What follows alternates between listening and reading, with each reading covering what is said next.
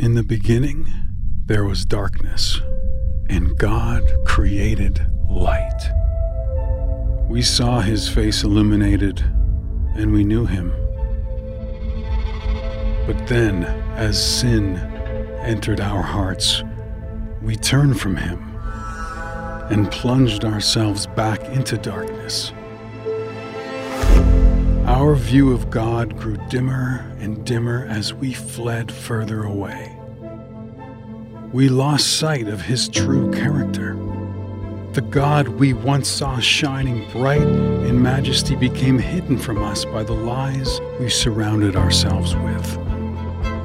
But even in the darkness, our God is in control. Even through our questioning, our God is ruler over creation and unchanging amidst our confusion. He is sovereign over all kingdoms on earth, infinite in understanding. And we are blessed when we seek His face. Our love is deeper when we know the God of eternal love. Our worship is sweeter when we recognize the holiness of the author of life itself, when the lies and the mystery fall away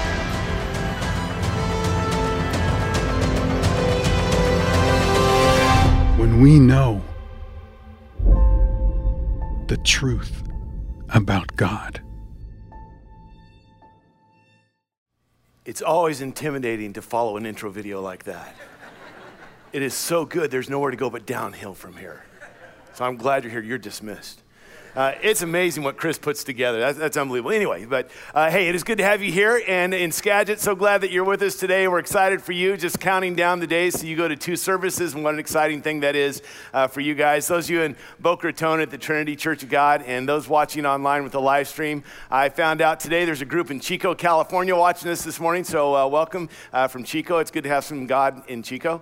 Um, because Chico State University has an incredible reputation not for godliness. So we're glad you're there. Anyway, I, am going to stop talking. Thanks for watching. Anyway, uh, as you know, if you've been around, we are embarking in our last week of our prayer and fasting emphasis, our 21 days of prayer and fasting, where we have intentionally said no to ourselves so that we could say yes to God, where we didn't just give up, but we gave up with the design and the intent of filling up with more of God and His presence and His Word and prayer and worship. And to hear some of the stories that have been coming out of these last two weeks have been amazing. Uh, hear some breakthroughs, this beautiful connection with the Father, great times of prayer, just wonderful, uh, the discipline of that. And so I want to continue to encourage you as we finish off these last five and a half days of those 21 days uh, to finish strong. I have also heard for some of you that there's been some challenges and some difficulty in kind of breaking the fast before you wanted to and things like that and some temptations. And that's all part of denying ourselves. Let me tell you about a temptation that I faced in the first week of our 21 days. Uh, a friend of mine, I call him a friend, he's a former friend. Uh, he had been a part of our church um, and he'd come to the whole series on fasting. And then when we launched it that, that first week, uh, he left and he went to Southern California. Well, later that week, uh, while he was in Southern California, he texted me this picture. Some of you know this is from In N Out Burger. Some of you know my core values are in this order Jesus, family, In N Out Burger, Cornwall. Um, so he text, texted me this, and I don't even want to get into any discussions about Five Guys and Dick's Burgers and any lame excuse. In and Out Burger just is the deal, okay? So he sends this double double animal and the animal fries and all that. And, and so I texted him back and said, You do know I'm fasting, right? He proceeded to send, resend this picture three more times that day. Now, I'm a pastor. I'm trying to follow Jesus. Jesus says we're supposed to love our enemies, bless those who curse us. And so I decided that I would try to be like Jesus. So I texted him a quote from our Lord Jesus Christ, and I simply texted him, Get thee behind me, Satan. Um, and over the next couple days, he proceeded to text me pictures of desserts he was having and, and all this, this crab boil he was at, this seafood boil and things. Finally, I texted him this verse out of Philippians Their destiny is destruction, their God is their stomach, and their glory is in their shame, their mind is on earthly things. And he texted me this verse one man's faith allows him to eat everything, but another man's faith is weak, eats only vegetables. so I'm fasting from that friendship for the rest of my life. what I do want to say though is as we go into this last five and a half days, some of you kind of said, yeah, okay, I tried and it didn't work. I want to encourage you. Give yourself grace. Let the past be the past. Pick up, engage in this last five and a half days, not just of giving up, but more importantly, filling up, connecting with God, His Word, His presence, and uh, in worship with Him. And what a blessing that is for you and for us, and to honor God in that. I'm excited today because we start this brand new series that will uh, lead us right up to the resurrection uh, celebration on Easter for the next eight weeks. We're going to be looking at this. It's called The Truth About God. A little over two uh, months ago, in the first week of, of December, there was an article in the Wall Street Journal that came out, and here's the title Don't Believe in God? Lie to Your Children. The alternative is to tell them they're simply going to die and turn to dust. Now, it was a fascinating article. Um, fascinating article, and um, I, I, loved the, the, reason I'm showing this has to do with the whole lying to your children deal. But the article, just real quickly, um, ha- quoted statistics of how much better adjusted in life children who ra- are raised in a, in a, religious setting with, with uh, spiritual disciplines and practices in, in, in, whether it be a synagogue or a church, whatever, just how much better they do with depression and anxiety and, and the ills of life and the temptations of drugs and alcohol and sex and all these kind of things. Anyway, the thing I thought fascinating was this idea that if you don't believe in God for the well being of your children, lie to them. And I thought, okay, well, that makes sense because if you don't believe in God, there's no basis for morality anyway.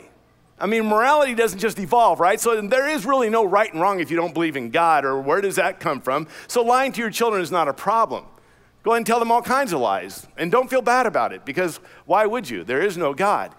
You shouldn't feel bad about lying to your children unless you're a Christian, like my mother did. When I was a child, my mom lied to me. I was a little boy in Louisiana, and I heard this music ringing throughout our neighborhood. And my mom said, Oh, Bobby, it's the music man. Let's sit here and listen to his music. All the other children went out to talk to the music man, but we stayed on the porch and listened to the music man. Years later, I found out that wasn't the music man, that was the ice cream man. My mother lied to me. Pray God's grace upon her. But we could lie to our children. And sometimes you might think, well, yeah, you know, my parents lied to me about other things. They probably lied to me about God as well. You know, they lied to me about some weirdo that's got this fetish about teeth that fall out of kids' heads and gives money for them. I mean, that's just a weird thing. You know, rabbits that lay eggs. Come on, really, seriously. And a guy that breaks into everybody's house on the same night and no one seems concerned. And just along with all those lies, well, there's the God part as well. I don't want us to lie about God. I want us to know the truth about God. And God spoke through his prophet Jeremiah when he said this. The Lord said, Let not the wise man boast of his wisdom, or the strong man boast of his strength, or the rich man boast of his riches, but let him who boasts boast about this. Now he pulls out these things that we value. Things like strength and wealth and wisdom, things that we invest our time, our energies, our lives into. We admire this in other people the, the strength of the youth, you know, the, the, the wealth of those who are, are, rich, and, and the wisdom of those who are learned. And, and we spend our life going to school and, and reading books and learning from our mistakes so that we'll be wise. And, and we work out and we do exercises and we eat healthy and we see our doctors so that we'll be strong. And, and, and, and we, we work and we earn and we invest and we save so that we will have wealth as well. And, and we think these are so important. And through through Jeremiah, God saying, yeah, those are there, but don't let those be the most important thing that consumes your life. Maybe there's something that's more important than that. If you're going to boast about something, it's not how strong you are, how wealthy or how wise you are. Let him who boasts boast about this. And he says, This is more important that he understands and knows me, that I am the Lord who exercises kindness, justice, and righteousness on earth. For in these I delight, declares the Lord. You want to boast about something? You want to give your life and your energies and your efforts and your focus to something that's really important?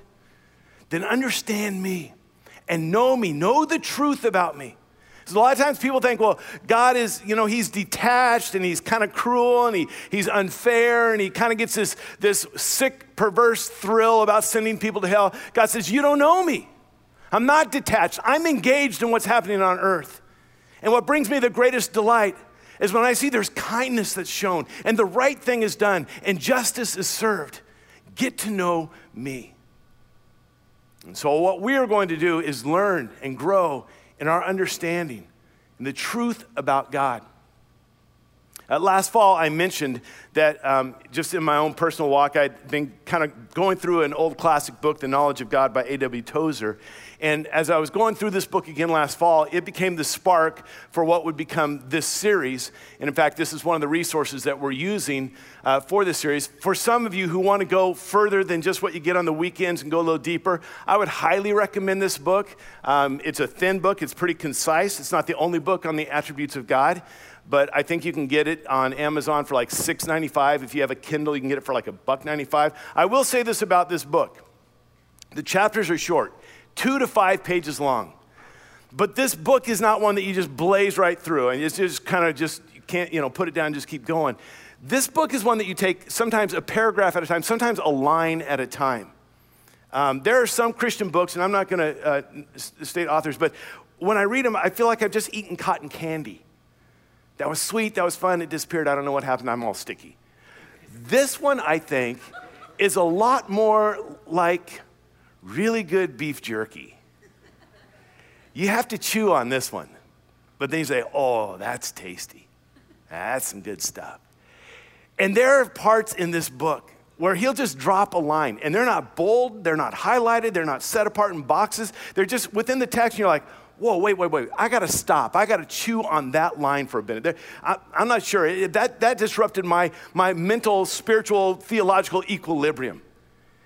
And let me give you a couple of those lines from the opening pages. He makes this statement What comes into our mind when we think about God is the most important thing about us. And that one stopped me in my track, and I thought, okay, really?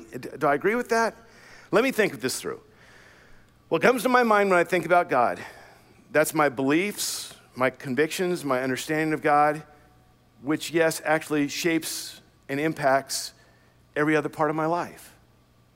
How my priorities and my, my actions. And so, yeah, I guess that makes sense. Yeah, that, that's the most important thing about me because it impacts everything else about me. And then he builds on that and he shows how it works in, the, in, a, in a negative way. The low view of God is the cause of a hundred lesser evils everywhere among us. I'm thinking, that's the source of things. And, and, and again, I begin to think about, well, if I have this low view of God, where I don't trust Him, I don't believe Him, I'm not going to follow His ways, I'm not going to kind of submit to His will, I'm not going to read His word, I'm not going to have that as a part of my life, and thus I will go my way, do my will, follow my own instincts, which will end me in a lot of messes with the consequences that come. So, yeah, if I have a low view of God, then yeah, that's going to cause a lot of problems in my life. And then the converse is true. He drops this line The man who comes to a right belief about God is relieved of 10,000 temporal problems. Like if I, if I really align myself, if I understand who God is, and I align myself with His directions of life, then yeah, I'm gonna, I'm gonna experience the life He created me to live. And there's some things I'm not even gonna have to worry about because I followed His way. I mean, it's like this, this, is, this is great. So as I was, I was reading this, and even just these kind of lines in the opening uh, chapter, I was, I was thinking, if this is accurate, if this is true, then studying the truth about God will lead us to not just good theology, but good life. Not just some academic exercise where we, we now have more answers, but it will transform our lives in the way that we live when we begin to understand and know the truth about God. And as I was thinking about all this, I was thinking, then that is the goal, not just to get smarter, just to know more about God, but to really be transformed by knowing who He is. Uh, the prophet Hosea wrote this. I love how it says it in the English Standard Version. Let us know, let us press on to know the Lord. And that's our goal in these next eight weeks that we would continue to press on, that we would chew, that we would think well and know the Lord. Now, with that said, in this pursuit of knowing God and knowing the truth about God, we have to right up front acknowledge something that is obvious. It may not be obvious to you, but I'm going to acknowledge something that we have to just own. And it's that as we pursue knowing the truth about God, every single one of us are handicapped in this pursuit. Because every single one of us are capacity challenged in our mind, in our thinking. If you'll let me use a word out of the normal context with which it is used, but is well, well within its true definition, that we all, in pursuing the knowledge of God, we all have an intellectual impotence about us. There's a limit of our capacity. There's a handicap that we have to face with this. Here's the good side of this is that we face this and we have this beautiful conundrum. It's not altogether bad.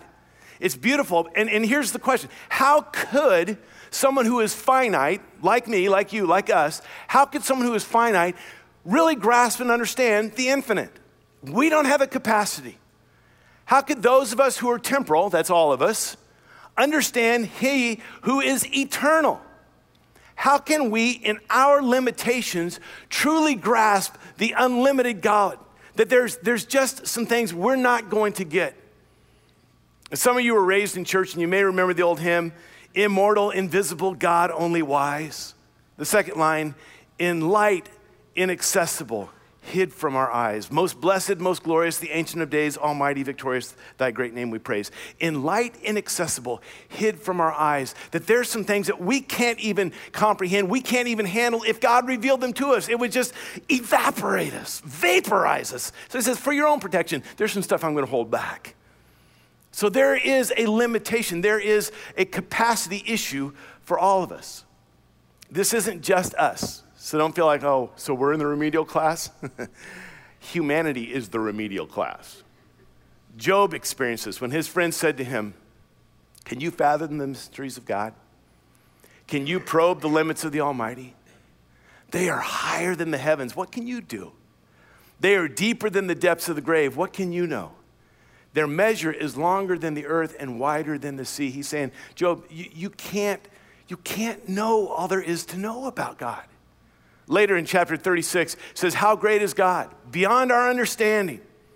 The number of his years is past finding out. In Isaiah, it says that God's, uh, the, God's understanding is unfathomable. With that, we cannot understand it, we can't grasp it. It's just beyond us. So, somewhere along the way, we have to get to this point where we just accept the fact that God is transcendent. We can know more about him, but we can't know all about him. We just don't have that capacity. Theologians, I mean, men and women who love God and devote themselves to the study of Him and, and for years and, you know, great degrees and, and um, in, uh, um, unimaginable amounts of knowledge will use words like this when talking about trying to understand God. They'll use words like this indescribable, incomprehensible, unsearchable, unfathomable, which is just fun to say. Let's all say it together unfathomable. Skagit, come on, you got to do better. Let's all together. Unfathomable. Ineffable, inscrutable, sum them all up. Inconceivable. and when you begin to understand that, that, that God is beyond our understanding, it can be met with one of three responses. One of the responses is just a re- resignation of apathy. Well, if we can't know, then why even try? Let's not try, forget it, let's just go on with life. That is one response.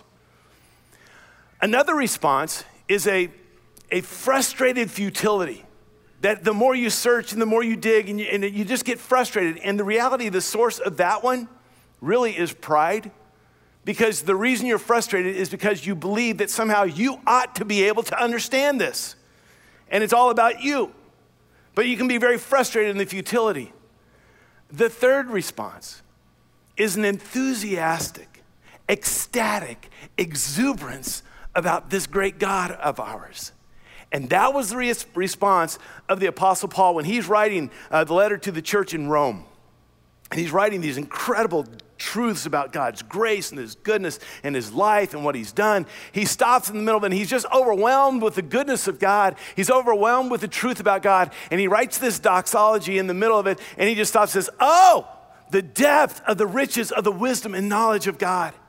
How unsearchable His judgments and His paths beyond tracing out. He says, This is amazing. This is incredible. I'm never ever going to get to the bottom of this let me try to illustrate this way. Have you ever read a book, a, novel, some book that just grabbed you? And the author, the way she or he wrote this thing, the way that they developed the characters, the way that they, they just in the picturesque language. You could see it, you could smell it, you could taste it. And the storyline, and it was intriguing, and the wisdom, and all the, all the research that went into it. And, and it was a page turner. You just couldn't wait to pick it up. You couldn't wait on your break, couldn't wait for lunch, couldn't wait to get home, and you just couldn't wait to get back into it. And you read it, and you can't put it down. And then about three quarters of the way through, you start getting sad because you realize this story is going to come to an end and you have so enjoyed it and so you start reading slower anyone ever experienced that what Paul is saying here is that our God is this God of such beauty and depth that's page turner that I can't put down. And no matter how many pages I turn, no matter how many times I dig in, it will never come to an end. There will always be more. There will always be a greater depth. There will always be new understanding, a greater insight, and it never stops. Fanny Crosby, the great hymn writer, wrote this hymn called The Unsearchable Riches of Christ. And the refrain of that uh, goes precious, more precious, wealth that can never be told. Oh, the unsearchable riches of Christ, precious, more precious than gold. I just get to continue to learn and grow and discover and never, ever plumb the depths of the goodness of God. That ought to be our attitude going into a study about the truth of God. He is transcendent. He's beyond what we can understand. Evelyn Underhill said, if God were small enough to be understood, he would not be big enough to be worshiped. So rejoice in that fact that we can't understand it all. Francis Chan said, Isn't it a comfort to know that the God we worship cannot be exaggerated? I love that. You just can't exaggerate him because however big you say he is, he's bigger. It's just an amazing thing. So, with that, we are going to dive into some of the attributes of God. And we're not going to do it extensively, exhaustively. In fact, some of it we're just going to kind of be able to scratch surface because there is lifetimes, eons of wealth of knowledge about God that we're not even going to get to. But we're going to look at these attributes. So let's talk about, you know, what is an attribute? When we talk about God, an attribute is anything correctly ascribed to God, and in fact, it's revealed by God. Anything correctly ascribed to God. And that correctly is important because there's a lot of information and a lot of thoughts and a lot of beliefs that are not correct about God. And some of us have some of those, and hopefully, maybe some of those will be cleared up. I have a very good friend, and he's on a spiritual journey, and, and he's made great steps. But sometimes we'll be talking, and, and he'll say something about God, and I'm like, where did you come up with that? Because it's got a little New Testament in it, got a little New Age in it, a bunch of Oprah in it, some karma stuff, and you know, all this kind of put together. And I'm like, okay, that's not exactly right, but let's go with it and we'll work with you. And we need to have a correct understanding about the truth about God. And the correct understanding, the truth about God, is revealed by God. This isn't made up. We're not creating God in our image. That's where we get in trouble is to come back to the truth about God that He has revealed and to seek more. He said, Seek me with your whole heart and you will find me. And so we are. All right. That was a very long introduction to my sermon. So I'll shorten my sermon. So, in the remainder of our time today, uh, I do want us to, to get into this. That's kind of the, the why we're doing this and the what behind it all. Let's start into this, this truth about God. And today, what I want to uh, talk about in the last uh, little bit of our time together is this truth about God and about God alone. So, in our time, I want to talk about only truth about God, truth that is only about God, and truth that is about God only. And that's why I've called this, this sermon God Alone. And again, I'm just going to be scratching the surface, and there's part of it. Even last night, after I got done, I thought, boy, I don't know, I didn't have time to even go into that. I, I left that maybe hanging. So give me some grace. Maybe it'll open up some great depth of research on your own part and discussions with that. What I want to do is I want to take a, an experience that the Apostle Paul had. So if you have your Bible, your tablet, your devices, you want to follow along, we're going to be in Acts chapter 17. In Acts chapter 17, Paul does exactly what we are doing. Paul begins to tell the truth about God. This event happens in Athens and in Greece, and Paul goes in there, and as he's coming in, uh, this Greece uh, has not yet heard the message of Jesus. Paul is struck and he's disturbed in Athens about how many idols there are and how many temples there are to pagan gods and goddesses and how many shrines and all of this. And as he goes in, he's just st- struck by all that. Now remember, this is Greek. This is Greek mythology in the first century. And their belief and their understanding, if you've studied Greek mythology, is that there were really primarily 12 gods and goddesses who resided on Mount Olympus, but would come down to these temples and these shrines and, and, and such. And these 12 gods and goddesses, they all had different spheres of influence in the world the God of war, the God of the, the sea, the God of harvest and the weather and marriage and love, and all these different, they had different spheres of, of influence or control. And um, gods like Zeus and, and, Apollo and Poseidon and Aphrodite and um, uh, Artemis, when we studied uh, Ephesians, you remember Artemis. Well, the patron goddess of Athens was Athena. Athens is named after the goddess Athena. And the jewel of Athens was on the Acropolis, on this high point, that they had this, this temple built, and it was called, it's called the Parthenon. It's very familiar. You, you've seen pictures of it. The Parthenon. This temple was built for Athena, their patron goddess. So Paul sees this, and there's all this pagan god worship and idol worship and stuff going on here, as well as around. As he comes into Athens, he begins to tell about Jesus to the God fearing Jews and God fearing uh, Greeks. And they're having these discussions. And in the marketplace. And then he gets into a discussion with some Epicurean and Stoic philosophers. These are guys who are not uh, Jewish, they're not God-fearers, they're, they're uh, more into this pagan deal. And, and they're not understanding what he's talking about. He, Tell us of these things that you're speaking of. We've never heard such things. He's coming with this, this new talk about this Jesus and he's dead and he's alive again and all this. Well, in Athens, there's a place called the Areopagus, also known as Mars Hill. It's a gathering place where all the philosophers, all the deep thinkers, all the religious leaders would gather and they would just speak and talk and, and converse and philosophize.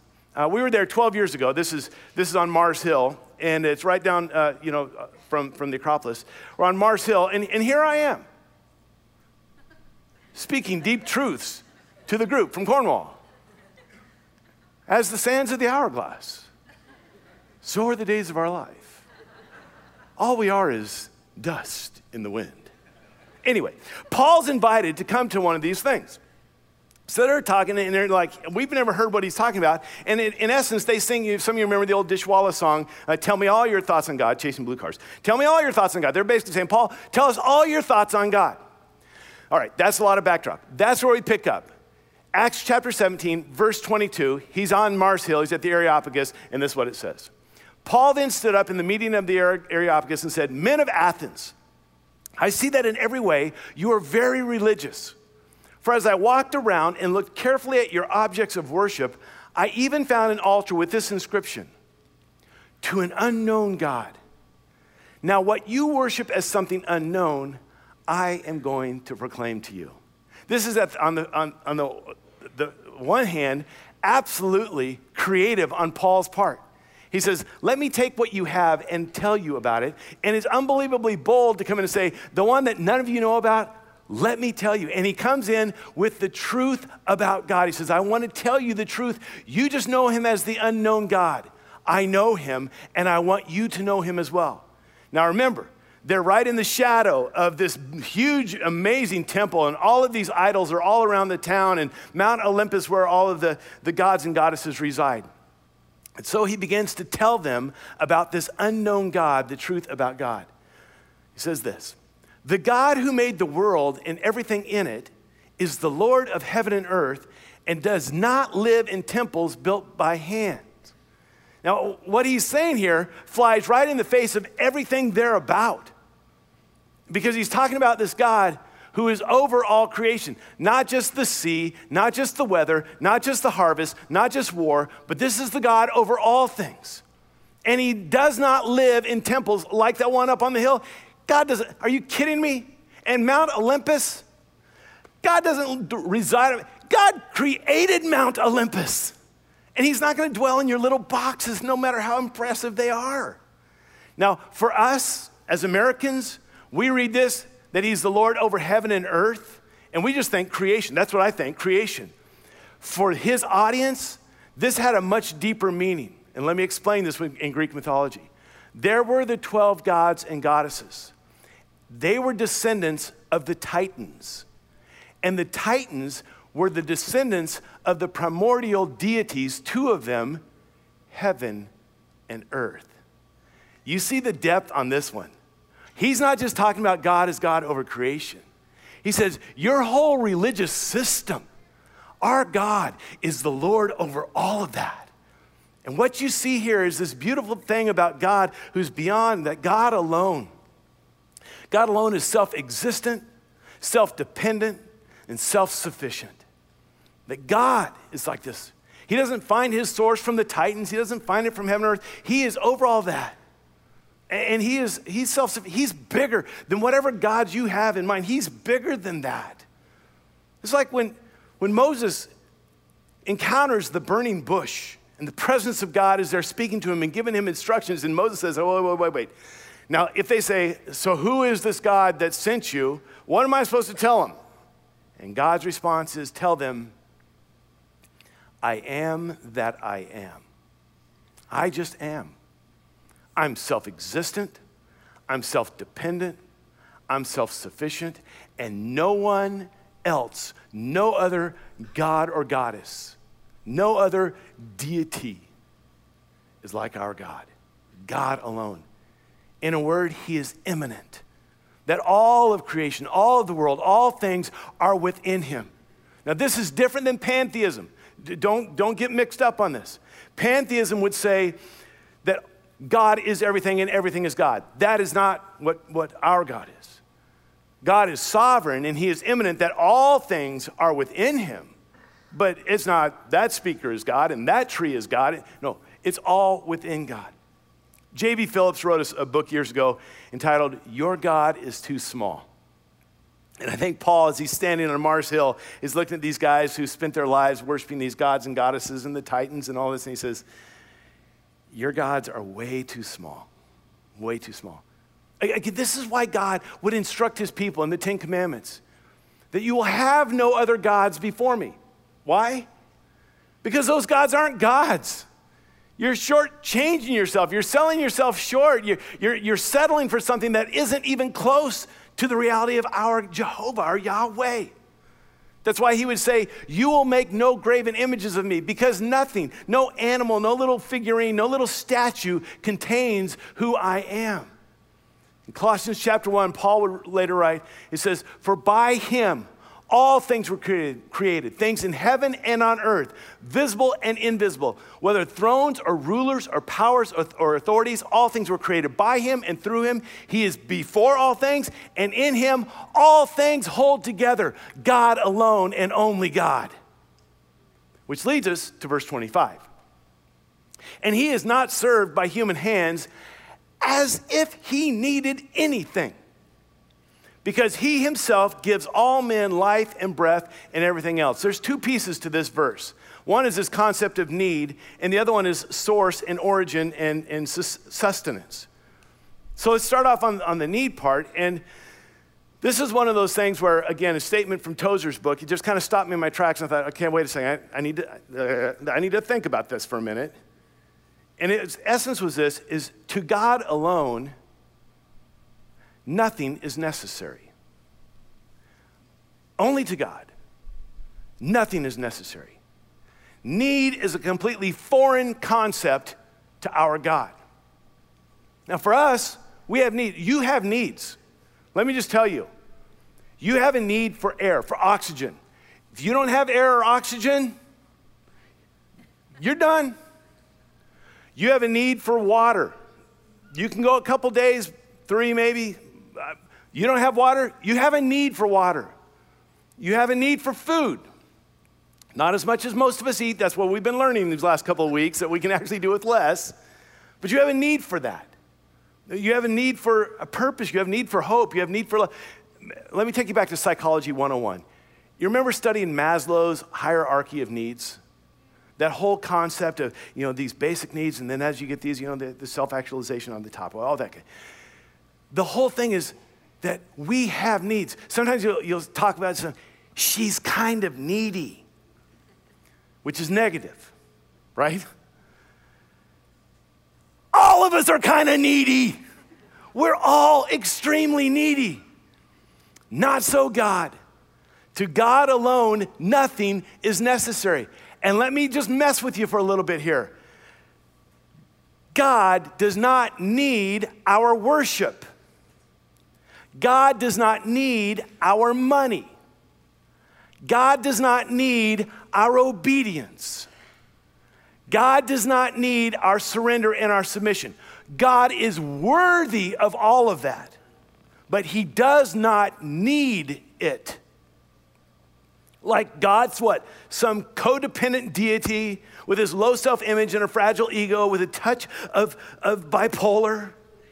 That he sits up in heaven and says, Oh, it's Sunday. Oh, I hope they worship me today. I hope they like me. And if they don't, I'm going to send them to hell. God is not like that. Can I tell you the truth? God is worthy of all of our worship. He doesn't need it, we do. We need to worship so that we get the right perspective about who He is and who we are. God doesn't need our money. He doesn't want our money to get us. He's not trying to get our money from us. He doesn't want our money to get us and own us and have that become our God in whom we trust. God doesn't need our obedience. He knows we need to be obedient because He set that up for the best life. He came to give us life. Do, do you see how that works? He doesn't need that. I mean, take the sun, for instance 93 million miles away and actually shining this morning. The sun, 333,000 times the mass of Earth. If you had a big empty globe the size of the sun, 1.3 million Earths could fit in it. Majesty, blazing for eons, power, energy, strength, light, you know, heat. If today we all became blind and became cave dwellers for the rest of our life, never ever saw the sun again, never ever felt its warmth, it would not diminish the magnitude and the glory and the power of the sun one iota. Likewise, if every one of us today became absolute atheists, never ever even acknowledging God, it would not change his perfection and his godness at all. My belief in God does not make him more God, and my doubt of God does not alter him at all. God doesn't have need, and this can only be said about God. And then he talked about this source and this origin that all of creation owes its origin to something or someone. God alone is outside of that category. That's why in Romans uh, 11, in that doxology, Paul writes, Who has ever given to God that God should repay him? Everything we have is a gift from God. The very fact that you can breathe right now and your lungs are functioning is a gift from God. The fact that your eyes can blink, your heart can beat, that you can digest food, that you can walk, all of that is it's life itself is a gift from God. To God alone. Nothing is necessary. All right, we got to keep moving on. Let's jump down to verse 29. Therefore, since we are God's offspring, we should not think that the divine being is like gold or silver or stone, an image made by man's design and skill. And this one I, I really don't have time to go into. Um, maybe we'll circle back around to it later in the series. But God alone is like no thing and no one. Sometimes we say, well, what God is like, no, he's not. Well, what God is like, no, he's not. This is when we begin to create God in our image. God is not like anything that we can come up with because whatever we come up with was created by someone who is over and bigger and greater and transcends all of creation. We sing that song, You Have No Rival, You Have No Equal, Now and Forever, God, you reign. Yours is the kingdom, yours is the glory, yours is the name above all names. Isaiah would say that in Isaiah chapter 40 To whom will you compare me, or who is my equal, says, says the Lord? Are you kidding? You think an idol is what I look like? You think you can represent me with stone, given even if it's marble or gold or silver? You think those created elements that I created, spoke into existence, actually represent me? The psalmist writes, Who is like the Lord our God? The one who sits enthroned on high, transcendent over all things, in a category of one, who God alone is immanent. All things are within him. God alone is self existent, self dependent, self sufficient. To God alone, nothing is necessary. And God is not like anything or anyone. N.T. Wright, the great uh, New Testament uh, theologian, said this When we begin to glimpse the reality of God, the natural reaction is to worship Him. Not to have that reaction is a fairly sure sign that we haven't yet really understood who He is. You say, Oh, I know God. Yeah, He's not that big of a deal. You don't know God. That's a very sophomoric type of an answer. It's really clear you don't have a clue what you're talking about because God is so much greater. All right, let's wrap this thing up. Go to verse 26. Paul says, From one man, he, talking about this unknown God, okay? From one man, he made every nation of men, that they should inhabit the whole earth. And he determined the times set for them, the exact places where they should live. That God is in, involved not only in our world, but in our lives. And I want you to hear this that our great God, who's transcendent and above all else, is so involved in your life, there is a reason that you are alive today and not years ago in a covered wagon. It's by God's design. There's a reason you are here and alive today and not 100 years from now. That's by God's design and purposes. And if you let me go a little bit farther, I believe there's a reason that you are sitting here listening to this sermon today because God brought you here because he wanted you to hear a little bit more about him and to know him. And he goes on and he says, God did this so that men would seek him and perhaps reach out for him and find him. I, I referenced that Dishwalla song, Tell Me All Your Thoughts on God. The second line that says, And tell me, am I very far? Listen, I don't know how far you are from God, but I know how far God is from you. Because Paul ends it and he says, He is not far from each one of us. Do you see the beauty of this? That this God that we don't even have the capacity to understand, that we will never ever plumb the depths of who He is. We are not even capable of comprehending Him in His fullness, in His glory, in His beauty. And He says, And I am right here for you. Seek me, reach out for me. So, Cornwall Church, let us know. Let us press on to know the Lord. That we would know and understand Him. Oliver Wendell Holmes said, A mind stretched by a new idea never ever goes back to its old dimension. And as we immerse ourselves in the attributes of God for these next seven or eight weeks, May our minds, our hearts, our soul, our faith, our walk be stretched to new dimensions and never go back to the way it was before. To know the truth about God.